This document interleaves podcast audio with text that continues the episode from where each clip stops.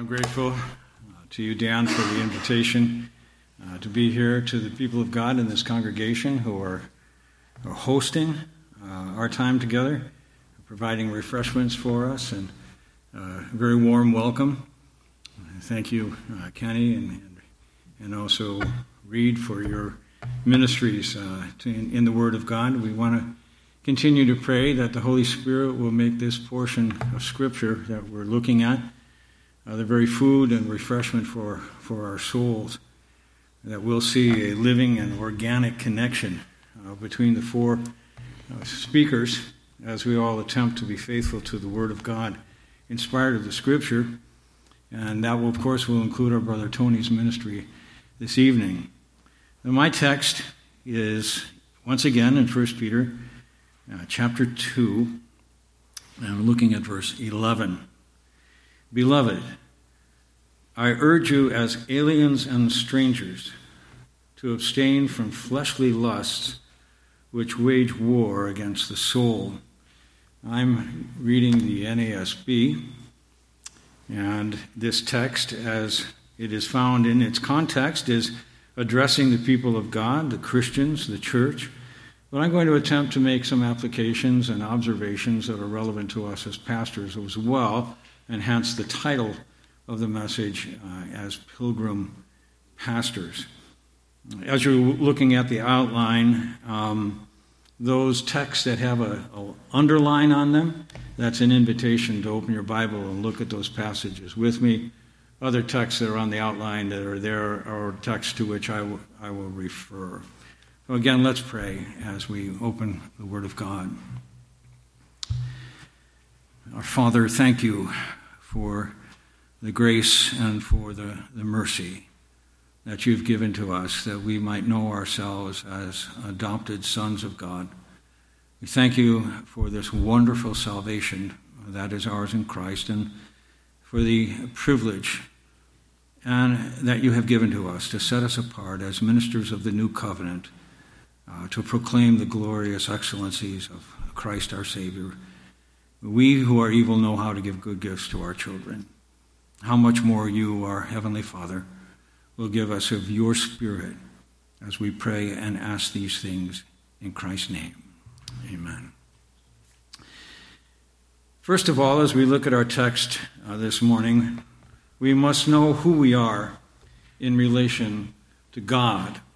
I say that drawing from the opening word of the text, beloved indicatives in the scripture are foundational and precede the imperatives.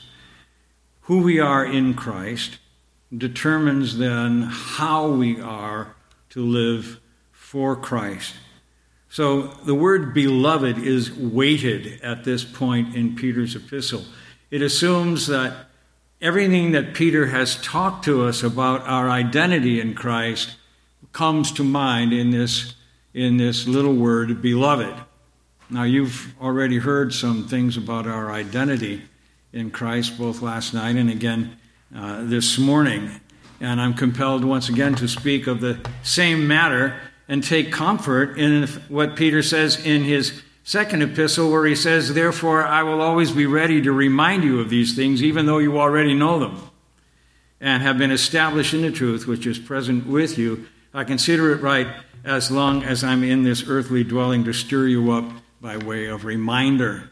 So, as long as we are in this present conference to be stirred up by way of reminder as to our identity is not something that we need to apologize for because it is absolutely foundational to entering into this part of the text that then appeals us appeals to us to take action. So we're to remember who we are. We are in relation to God, his beloved. As we saw in chapter 1, we are the chosen, we are born again to a living hope in the resurrected Christ. We are adopted sons with an eternal inheritance. So that means the life that we live is a supernaturally endowed, empowered life that is characterized by faith. And it is a faith that, that fastens upon a living hope. And it is a faith that is motivated and demonstrates our love for Jesus Christ. We are the people of the new covenant who are described with the vocabulary and prophecies of the Old Testament. We are the children of God our Father, set apart for holiness because our Father is holy. We've been born again by the Holy Spirit. In chapter 2, as therefore we are children, we are nourished by the Word of God. As the people of God, we constitute God's earthly temple, which is to worship God as royal, new covenant, priestly sons of God. And we are constantly being defined with this Old Testament vocabulary so that we might understand who Christ is and the nature of our union with Christ, and that understanding be informed by the entirety of our Bibles, from Genesis to Revelation. So, beloved is a heavy word. It identifies us uh, in keeping with the sovereign grace of God. We're sinners who are saved by Christ's life, his death, his resurrection.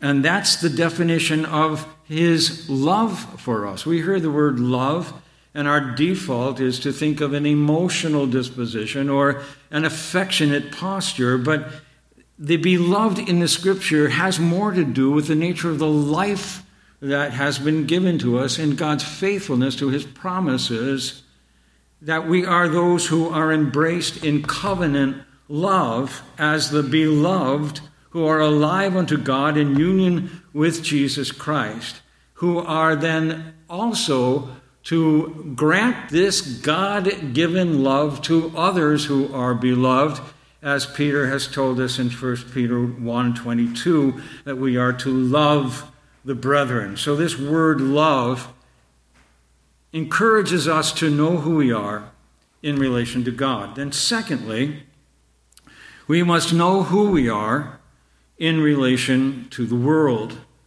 And here we look at the words aliens and strangers. Now, again, we're learning.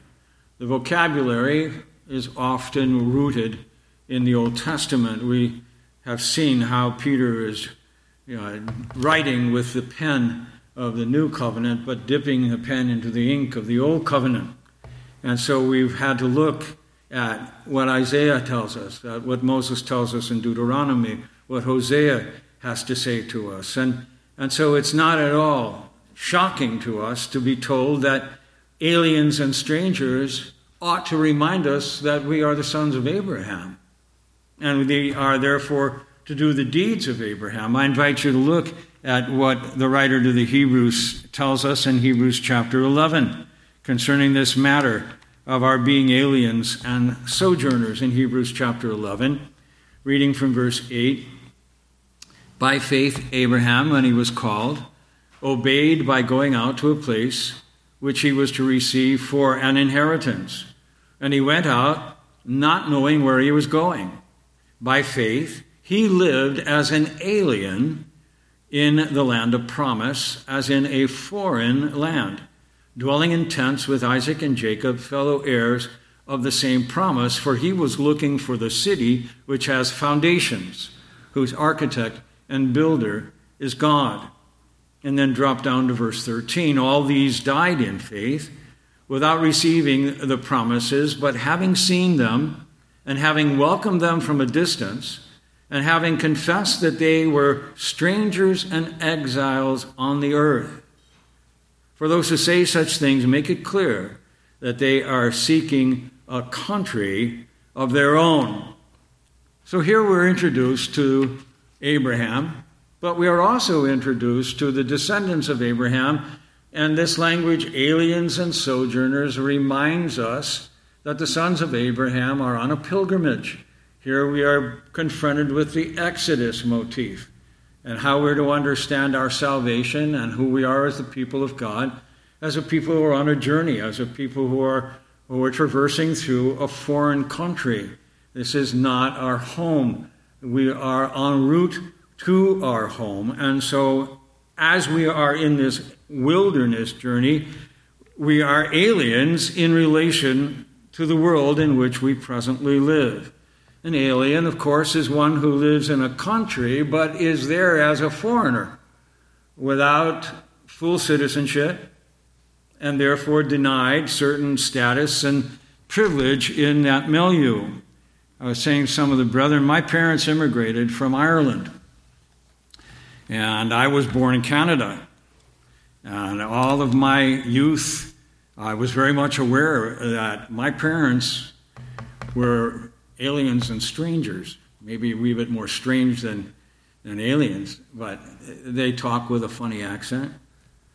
Uh, they had certain customs and, and diet preferences that were foreign. Uh, they befriended others who also talked with funny accents. uh, I wasn't naturalized uh, as a U.S. citizen until I was 16. Uh, and that was because my father was told that if I went to college and wasn't an American citizen, he'd have to pay more, more money for my tuition. And uh, I grew up constantly listening to the dinner conversation that surrounded the question of whether or not we're going to move back to Ireland. I was very much aware that I was a foreigner and that, that my parents were foreigners. The Old Testament term alien, of course, speaks to those who were outside of the theocratic Old Covenant Israel, who were brought into that culture, many of whom were motivated, like Ruth, for a desire to worship Yahweh, the God of Israel. And of course, that's the name that is given to the people of, of the people of God. And as such, the aliens were to be incorporated into the privileges and into the blessings of having citizenship in that theocratic system of Old Covenant Israel. So, too, in the New Testament, we, the church, we are described in this language to understand that we are the eschatological last days the people who are the people of God. We once were not a people, now we are the people. In fact, the ethnicities and the geographic and all of the things that distinguish men are no longer germane to the identity that we have as God's Israel, as the people of God. And that makes us to be aliens in relation to this world, in relation to this age, indeed, in relation to every political system under which Christians have been called to live. Because our citizenship, as we're told in Philippians 2:20, 3:20, is in heaven. Ours is a monarchy. We live under the government of King Jesus. Whether we live under a tribal system, whether we live under a communist socialist system, whether we live under a democratic republic, regardless of the political system in which the church is found, she is a citizen of heaven and she is submitted to the throne of King Jesus. So we're aliens and we're strangers. And of course, that word also means sojourners. This is a, we are pilgrims in exile. So we have that Exodus motif. We also have the, the, the, the return from the exile that we heard uh, from, from Kenny in regard to understanding how Isaiah speaks to those in exile, that second Exodus motif that now describes our salvation, so that we are traveling to an ultimate destination. We are in a wilderness journey as aliens and sojourners. Now, what characterized the people of God while they were in the wilderness? I submit to you, worship characterized them. They were granted the privilege of the God who visited them at Sinai and who made covenant with them, then took residence in the tabernacle. And he then moved with them in their pilgrimage until he took residence in the temple that was then, you remember, built in Jerusalem. The thing that characterized this people was the God they worshiped dwelt with them. And it was evident because there was a pillar of fire by night and a pillar of cloud by day that testified to the fact that this is the people among whom the living God dwells. The other thing that characterized them was warfare. that they were a people who were being formed into an army and being trained to do battle and to conquer under the leadership of the Lord, who was indeed their king. Note the language of warfare and conflict comes up in our text when we're told that we are to abstain from fleshly lusts that wage war against our souls. These are people who were to maintain the worship of God. They were a people who were brought into warfare for God, and they were to be a people who didn't turn and go back. They had to persevere, they had to continue to follow God by faith, relying upon the provisions that God gave to them in the manna and the water and Moses' leadership, that by which they were taught the word of God from the God who was present with them. They were to be persevering ever with hope. They had the promised land that was in front of them, that type and picture of that Sabbath rest that God put before man even at the very dawn of creation. And they were to be motivated by love. They were indeed to love the Lord their God with all their heart, mind, their soul, and strength, and their neighbor as themselves. That was part of the covenant calling. And that love would be manifest as they learned how to be obedient to the law of God. And so these things that we draw from the Old Testament also inform us in our understanding when Peter looks at us and says, You're a gathering, you are a group of aliens and of sojourners. And that informs us, brethren, that it is the presence of God with us that define our that defines our identity. It's it's God present with us. If you if if you read in Deuteronomy chapter four, looking at, at verse six and following, regarding the, the issues of living as the people of God. God is teaching them his judgments, his, his commands. He says, So keep and do them. For that is your wisdom and your understanding in the sight of the peoples who will hear all these statutes and say, Surely this great nation is a wise and understanding people. For what great nation is there that has a God so near it as the Lord our God whenever we call upon him? Or what great nation is there that has statutes and judgments as righteous as this whole law which I am setting before you today? What great nation has Yahweh as God and as this God who lives and dwells in the midst of his people to guide them and to direct them with these commands that are to their blessing?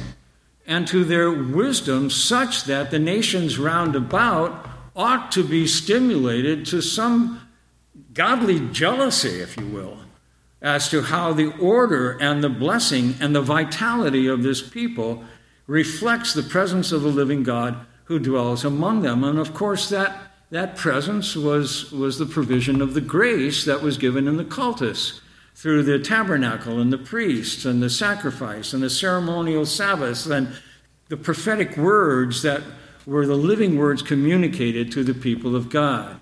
So, how was Old Covenant Israel's national identity defined? Well, they're the people of the Lord. And how was their national identity evidenced? By their worship. By their worship a worship that then issued into a life, a life that was lived by faith and hope and love, seeking to bring praise and honor to the name, to the name of the God who is their God. So Peter defines the church in similar ways when he tells us in verse 9, as we've seen already, you are a holy nation. You are a holy nation. That is your definition. Holy, because God dwells in your midst. That's your national identity, because you are a people who are a priesthood whose identity defines your activity.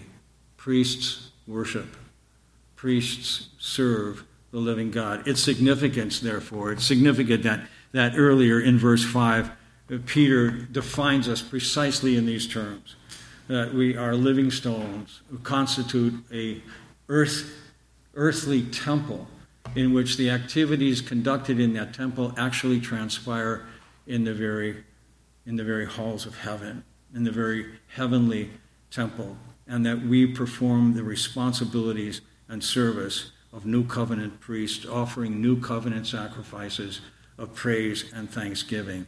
That is our national identity. That is who we are as aliens and sojourners in relation to this world. So, this is a question, as we have been introduced already in, in our time together last night and this morning. It's the question of interpreting the scriptures, the, herme- the hermeneutic. What is the relationship between the Old Testament and the New Testament? What, what hermeneutical method is Peter using to write with New Testament pen and dip his pen into Old Testament ink? How is, he, how is it legitimate for him uh, to define the church with the vocabulary that originally is descriptive of Israel, particularly those, those descriptions there in, in verse 9. How does the new covenant people of God have an identity that is in continuity with the old covenant people of God, and yet they're not the old covenant people of God? There's a discontinuity that is determined by who we are in relation to King, to King Jesus. Not only does this issue, brethren, and I speak to pastors, not only does this issue have to deal with uh, in, in giving our people an understanding of who they are as the new covenant nation of, of, of God, but as aliens and sojourners, what is our relationship to the nation through which we are sojourning? The national context in which we are traveling in other words, what's the church's relationship to the state? If we're aliens and sojourners in relation to the world, and if we have a national identity that is defined by God's presence among us, then what does that mean for us in relation uh, to the state? Now, of course, this is a complex and much heated, uh, sometimes heated, debate, debated issue. But, brethren, as pastors and as ministers who are guiding a people through this wilderness, we've got to come to some subtle conviction as to the relationship of the church and state. And we have to minister to the people of God with an awareness that we will give an account to our King for how we have fed and how we have led the people of God through this wilderness journey.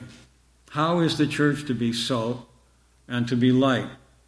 in the context of this wilderness, in the context of whatever political climate the church finds herself in. Is the church's role as church different from the options that are available to Mr. and Mrs. Christian who are sitting, sitting in the pew? Are our convictions in this matter biblically consistent as the church in the United States, such that we could preach the same things from the pulpit to the church in Pakistan, living under an Islamic context? Can we tell the brethren in Islamabad that they are aliens and sojourners and speak to them to their identity in Christ? with the same message and emphasis that we would speak to Christians in America? Could we do the same thing in Beijing if we were given the opportunity to speak to Christians in China who are living under a communist regime? Could we say to them that they, as we, are aliens and sojourners? How to relate to the state? Ours is a very unusual political experiment here in the United States.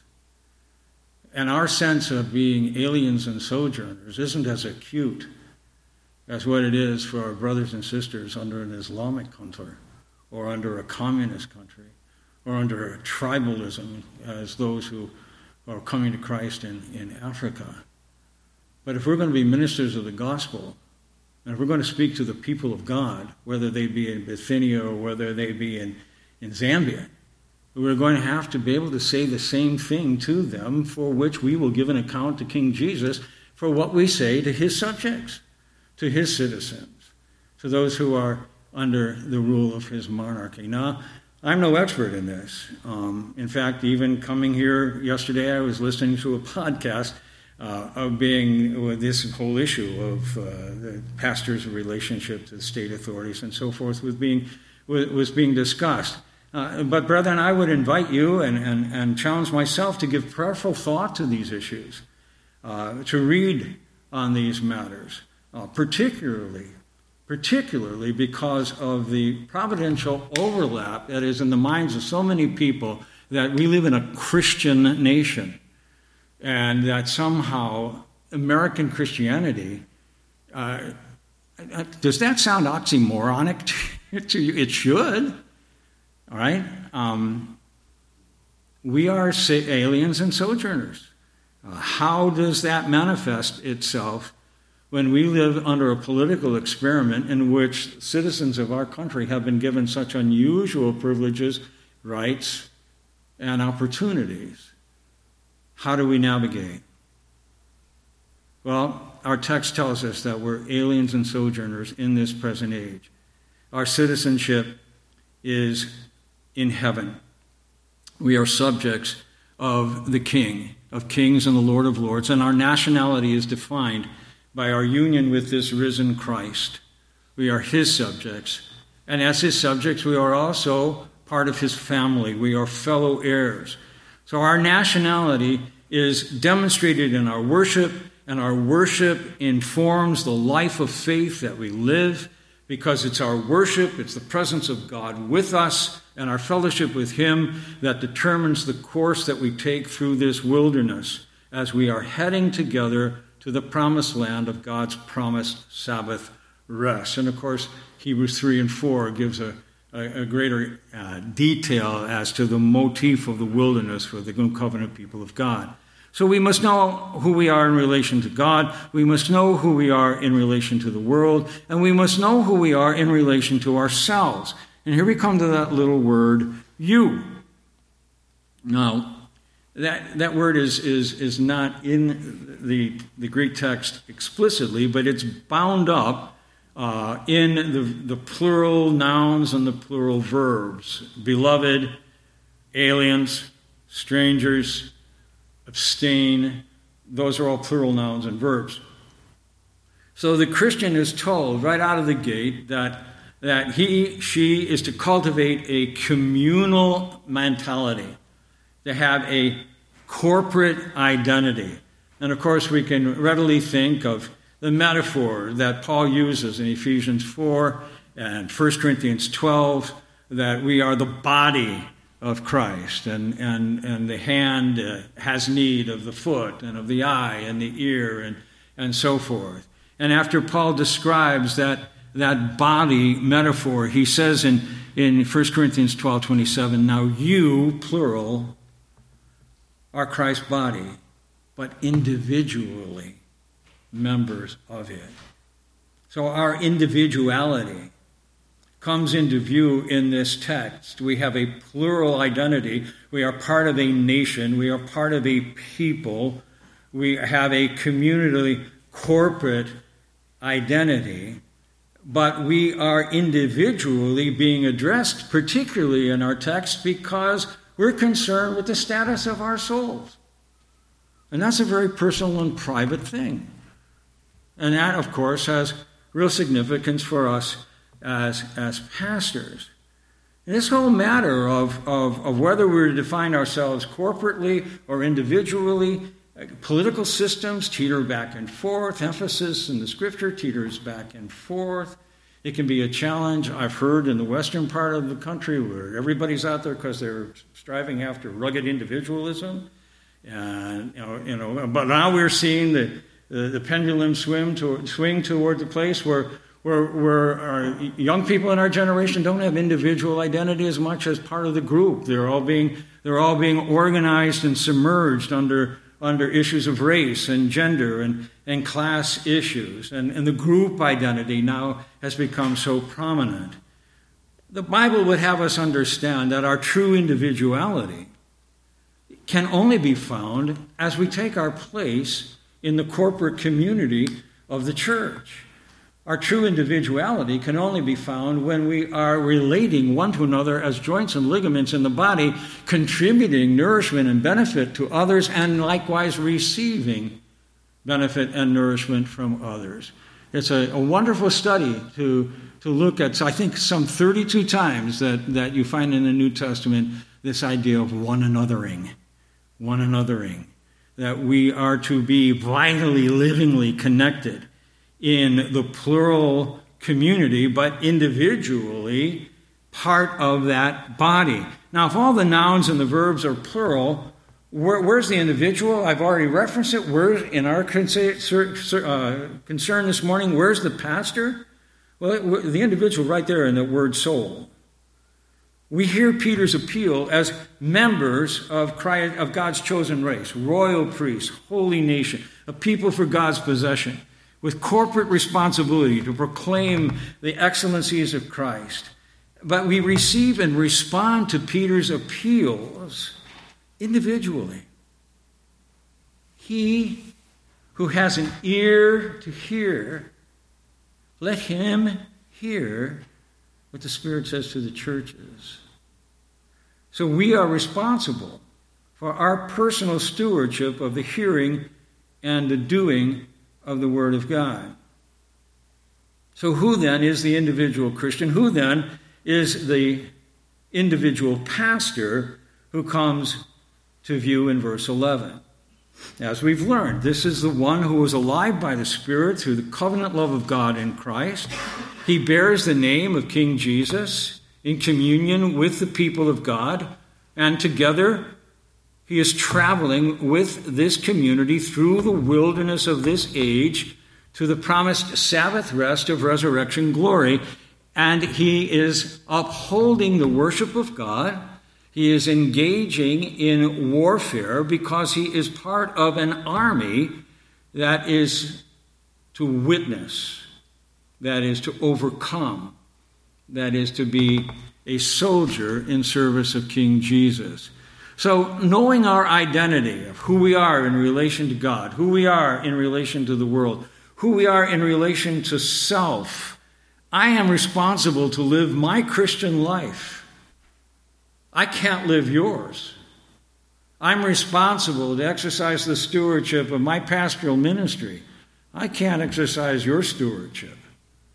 We are all going to stand before Christ and to give an account of the deeds done in the body, whether good or whether evil. And we must take stock of who we are as individuals who are members of the body of Christ and take responsibility for the well being of the community. That brings us then to these imperatives. Now, where Peter has, has, has underscored the indicatives of our identity and who we are, now we turn fourthly we must respond to Peter's appeal, and here I underline the words I urge you. I. Who is this? Well, chapter 1, verse 1. This is an apostle. As Paul tells us in 1 Corinthians 14 37, he is one who writes the very commands of God. This is one who communicates with supreme authority. This is the one who speaks on behalf of him who has all authority in heaven and on earth, who is confessed to be Lord of lords and King of kings. But yet he says, I urge you, I appeal to you. I'm sure many of you are familiar with, with the word that, that Peter uses here, parakaleo, which means para and kaleo, to come alongside in order to call to someone. And of course, this word has a whole spectrum of meaning to it, depending upon context and, and the one to whom the call is coming and the purpose for which the call is being given. So, this word can be translated as an exhortation or an admonition. It can be translated as an appeal, as one who is begging and entreating. It can be translated uh, as one who has come alongside to console and, and to comfort. There, there's, there's an element of authority in parakaleo. There's, this, is, this is not just, this is not just a, a, a, a voice among many voices. This is more akin to a summons.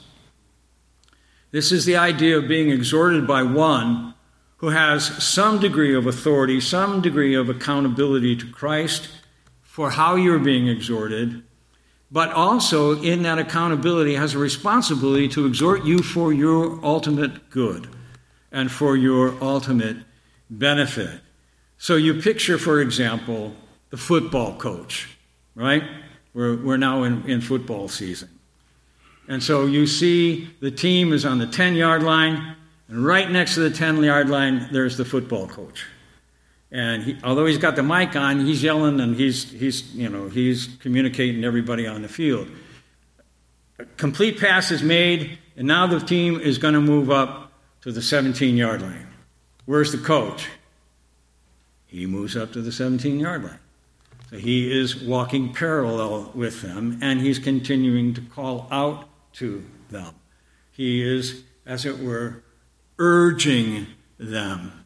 You know that the noun form, paraclete, is what Jesus would describe of himself in his earthly ministry, alongside of and exhorting and teaching his disciples. Now, that is the ministry that Jesus gives to us by his Holy Spirit, who is the paraclete. He is right alongside of us, and he is calling to us. And this is Christ in Peter's letter, saying, in effect, I'm calling to you. I'm urging you. I'm appealing to you because of who you are, because you are this wonderful new covenant people of God who is alive with the ears to hear the voice, for my sheep hear my voice, and they follow me. So we respond to this appeal. We must respond to this appeal. Fifthly, we must therefore resist attacks against our souls. And here's the main imperative, right? Abstain from fleshly lusts that which wage war against the soul. Now, this is nothing other than a reiteration of Discipleship 101. This is Deny yourself, pick up your cross, and follow me, says Jesus, as he is en route to Jerusalem to be crucified. Now, the word fleshly denotes the fallen condition of our bodies, in particular, the body of this death, this life of the Christian in which we are alive with the Spirit and yet contend with remaining sin. Lusts, of course, speak to that aspect of, of remaining sin. It has to do with the morality of the 10th commandment. It has to do with, with the desires, the affections, the appetites, the, the goals to which a man is oriented. And so we're we're trafficking in the morality of the 10th commandment. And the commandments are, are best arranged not so much in a, a vertical line, but in a circle, because the 10th commandment immediately connects to the first commandment, because the, the heart desire is indeed the God that you are serving, the, the one that you are, are desiring. So we are not to allow fleshly lusts to occupy an idolatrous place in our hearts. Now, Peter's concern throughout his letter is to make stark contrast between the lifestyle of the Christian distinct from the lifestyle of the pagans round about him. And we, we, we heard something of, uh, of, of the historical description of the Christian's life in northern Turkey from our brother Reed this morning, and, and how similar it is to the challenges that we face, that we are to be a distinct and a peculiar people, a people for God's own possession. If you look at 1 Peter 1, this is brought out where Peter tells us in verse 13 Prepare your minds for action, keep sober in spirit, fix your hope completely on the grace to be brought to you at the revelation of Jesus Christ. As obedient children, do not be conformed to the former lusts which were yours in your ignorance, but like the Holy One who called you, be holy yourselves in all your behavior, because it is written, You shall be holy, for I am holy. This is what is brought to our attention here in verse 12 of chapter 2. In chapter 3 and verse 13 and following, Peter again is making this stark contrast between the believers and those who they would be intimidated by, those who are opposing them in some way because of their pursuit of, of Christ. And then again in chapter 4, where we read in verses 1 to 5 Therefore, since Christ has suffered in the flesh, arm yourselves also with the same purpose, because he who has suffered in the flesh has ceased from sin, so as to live the rest of the time in the flesh no longer for the lusts of men, but for the will of God.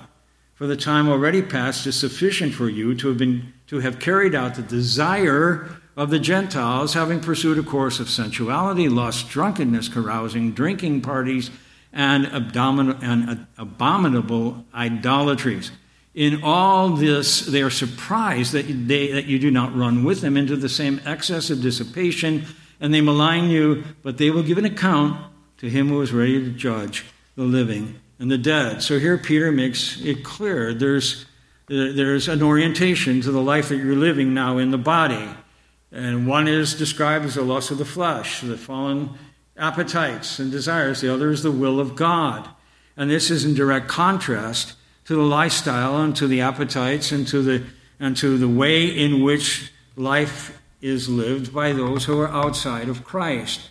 And so we're called to abstain from fleshly lusts that war against the soul. This is discipleship. We are called to do, deny ourselves, to deny those things that might otherwise gratify us if all we're living for is the things of this age.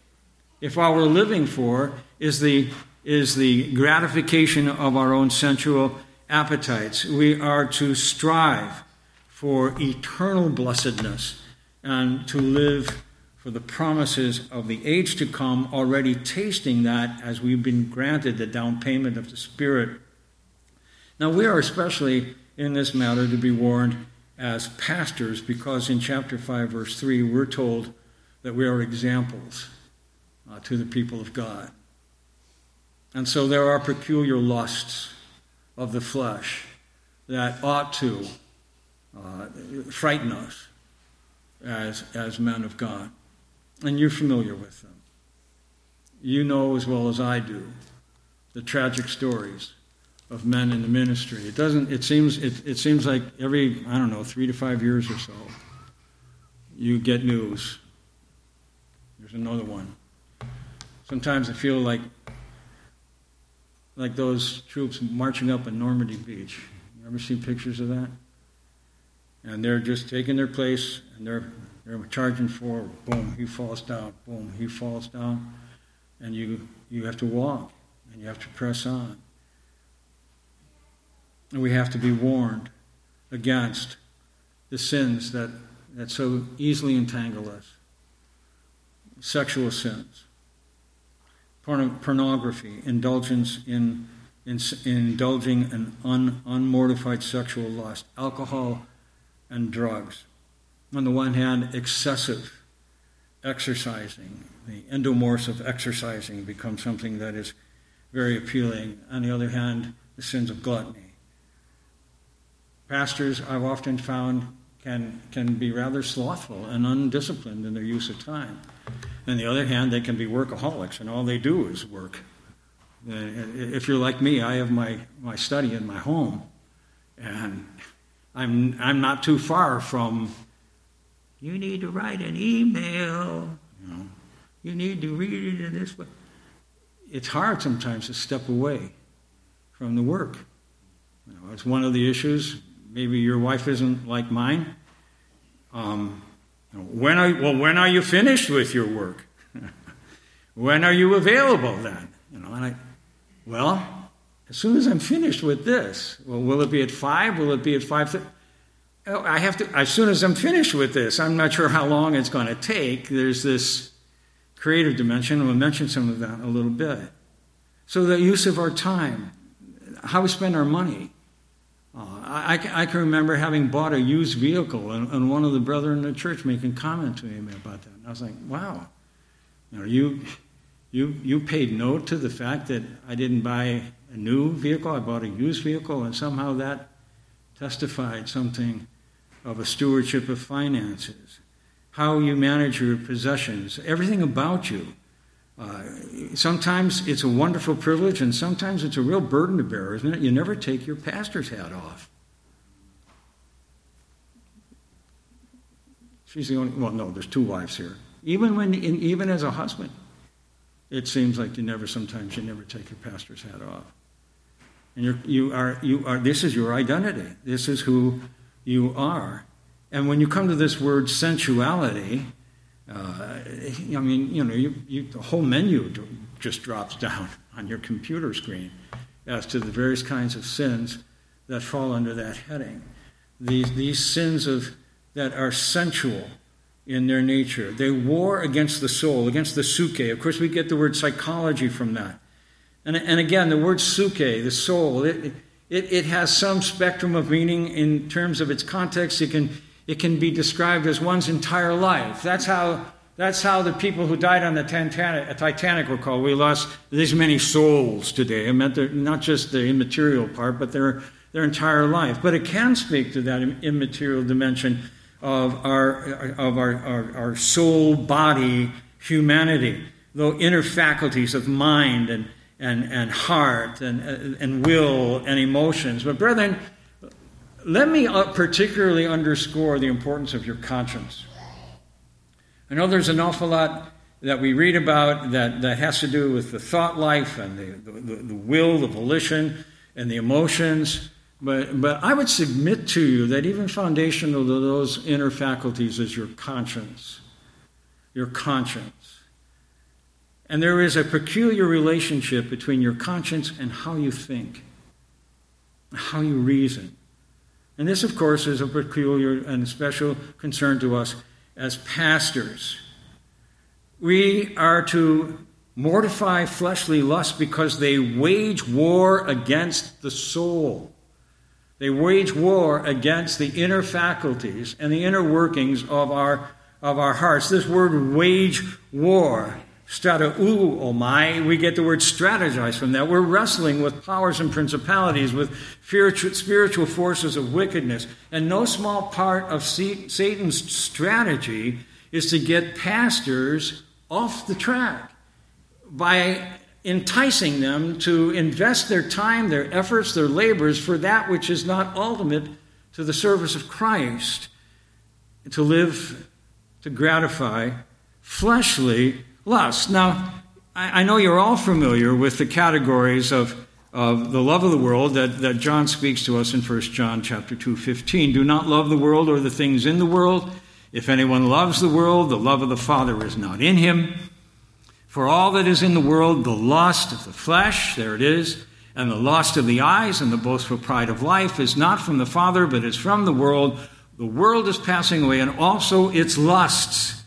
But the one who does the will of God lives forever. Of course, the lusts of the flesh, there we're, we're there in that sensual indulgence of which Peter says, you're not to go into that party lifestyle that that was so that is so characteristic of the Gentiles, and they're astonished that you're not coming along, and so forth. There's the lust of the eyes, and of course, that's the thing to which the heart is drawn, where the eyes of your heart are drawn out. It's the, the sin of covetousness, the sin of envy. And we as pastors need to take peculiar attention to that. We are susceptible to being envious of how Christ is using another servant, and we think, well, what about what about me? And we get discontent and get resentful and resistant to assuming the post that King Jesus has assigned to us and to be faithful in that place of appointment. One of our great liabilities in the ministry that I've observed in myself, and perhaps you can identify with that, is, is self pity. No one knows the weight of these words like I do. No one understands the stewardship for eternal souls uh, to whom I'm speaking. I, I can't watch a news broadcast without feeling the impact of the warfare of the powers and principalities. And this is a, this is a burden, and we can and, and, and, we can collapse under the weight of that and start feeling sorry for ourselves. Right? And, and I've heard the, I'm sure you've, you know, you've, you've heard, I think many of us are frustrated stand-up comics, but, uh, I, have heard the joke about what happens when you get a group of pastors in the basement. What's that called? It's called a whine cellar, right? W-I-H-I-N-E, you know. It, it, it, it's, a, it's, it is a burdensome stewardship. And then there's this matter of the boastful pride of life. And I think that's another temptation. And it's a flip side to self pity. It's a, it's a solipsistic narcissism to which we're vulnerable because we feel such isolation in the nature of the work that we're called to. After all, don't you know? I know. I, I don't have the same sort of rapport and engagement with somebody who does not have some sort of experience in the pastoral ministry. Right? It, it, it, who do I get that kind of rapport with? Someone who at least identifies with the unusual character of this work. And then, of course, I, I've got to sift around a little bit more to find out a little bit more about the pastoral fellowship. I'm, you know, it's like you know watching two dogs meet one another. They're both sniffing around one another, and you know, getting a sense of of, of, of where we are relative to what is our doctrinal pedigree, uh, what is the nature of our ministerial stewardships, and you know what kind of things have, have we done, and, and all of these things are, are, are relevant. All of these things are part of us as the work that we do, but all of these things that can become vulnerable to us because we, we're vulnerable at the point of trying to get some measurement as to how we're doing in this very unusual kind of work. I can remember cutting my grass and standing back at the end of cutting my grass and looking at the rows of the lawnmower going over and saying, I did that. I had an effect.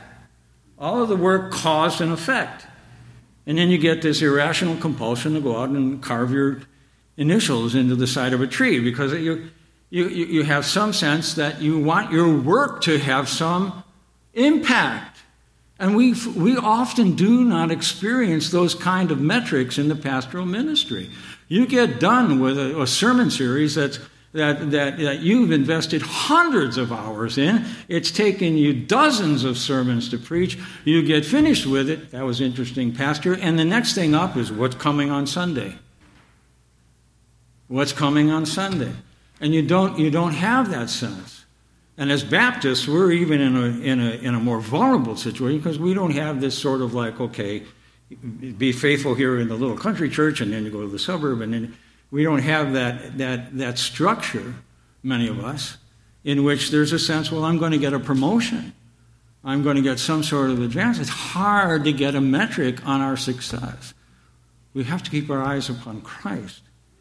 We have to know that the success of the ministry is found in being faithful and be warned against the matters of pride. If we take the world's measure, how many people in your church? What seminary did you go to?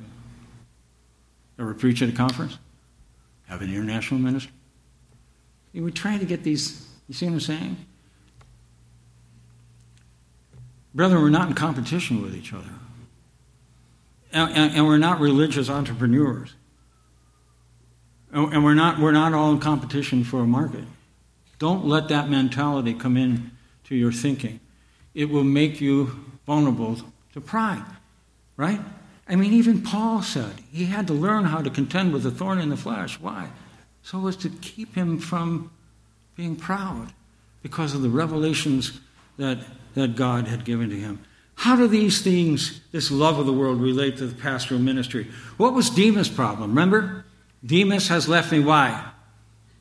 Because he had a love of this world, a love of this age, a love of this age. Then there's where we can be we can become tempted and, and, and vulnerable because we're, we live in a Corinthian culture. We live in a Corinthian culture, and the, Corinth, the Corinthians made a, a, a they, they were experts at self promotion.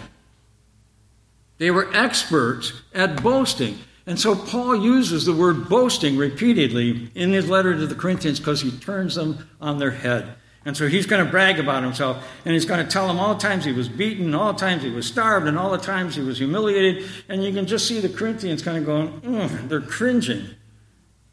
Because this is not the kind of boasting that they are oriented to. But we can fall prey to that if we lose our identity as aliens and sojourners and begin to measure ourselves and to begin to identify ourselves by the metrics of American success.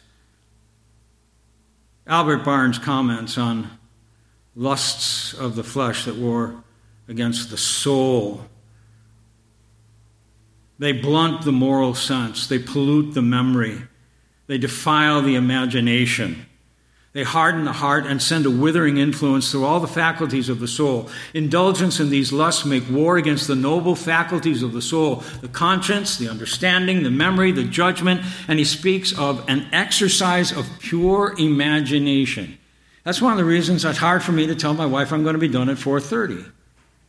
Because there's a creative dimension to writing messages in the, in the ministry, and you, you you, you have to exercise some dimension of a pure imagination. The lusts of the flesh attack the faculties of the soul, and it's the faculties of the soul that we exercise in pastoral ministry. So, as to be able to think and as to be able to, to have some some creative uh, uh, usefulness in how we construct our sermons and how we minister to others. Haven't you been next to the bedside of someone and find yourself saying, Lord, give me a text? Give me, and, and, you, and there's a sense in which I have to, how can I exercise a pure imagination combined with the scriptures that I can meet the needs of this individual and help them in their setting? Pure imagination, it struck my, it struck my attention. I, I think in some ways the things that we imagine, the things to which we aspire, the things for which we're hoping, uh, can have even more impact upon us than, than logic and rationality. And it's, it's, it's that that we need in the writing and preaching of sermons. Paul talks not only about the lust of the, Peter about the lust of the flesh, but Paul mentions in Ephesians 2 and verse 3 uh, that, that there's also the lust of the mind, the desires of the flesh and of the mind. And brethren, it's imperative for us to understand that our moral integrity, the guarding of our heart, the maintenance of a good conscience before God and men, has an integral effect upon our ability to think. Because we are not going to allow ourselves to think about something that our conscience is accusing us on or our conscience is rejecting. We are not going to operate in our soul business properly without maintaining a good conscience. There's a relationship between the intellect and the matter of wisdom. It's better to be wise than to be smart. It's better to be wise than to be clever. There's a relationship between your moral character and the mental, spiritual work of the ministry, the impact of sexual sin that is so prevalent in our day and that is so accessible on the internet and which we are to which we are so vulnerable because we often do our work by ourselves. And we need to understand that there is this connection not only with God's judgment upon the world in Romans 1, but there is this connection that sexual sin ultimately leads to a depravity of mind. And to, in order to justify sexual sin, the mind will rearrange its understanding of God and reality itself and live in a fantasy world. I know it's almost 12. I appreciate that. So we are to abstain we are to deny ourselves. We are to seek the fruit of the Spirit, the dimension of which is self control. Abstain. That means, like Joseph, drop your coat and run. Like the young child, is, the young man is told in Proverbs 5 don't even walk down the road where the house of the harlot is. Don't even pass by there. Stay clear because sin will insinuate itself into your soul. It'll fester there. It'll harden you. It'll blind you. It'll deceive you. It's warring against you. Because, brethren, Satan wants you to apostatize. He wants you to be one of those statistics that you hear every three or four or five years. Did you hear about brother so and so? Really? Him? He wants you to break your wife's heart. He wants you to break the hearts of your kids. He wants to scatter the sheep in your congregation. He wants you to dishearten fellow soldiers Christ. Understand this war. And it's a war that we fight at the level of our own souls.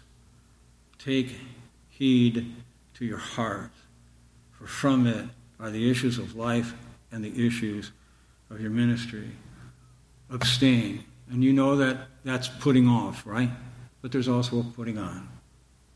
And it's the principle of displacement.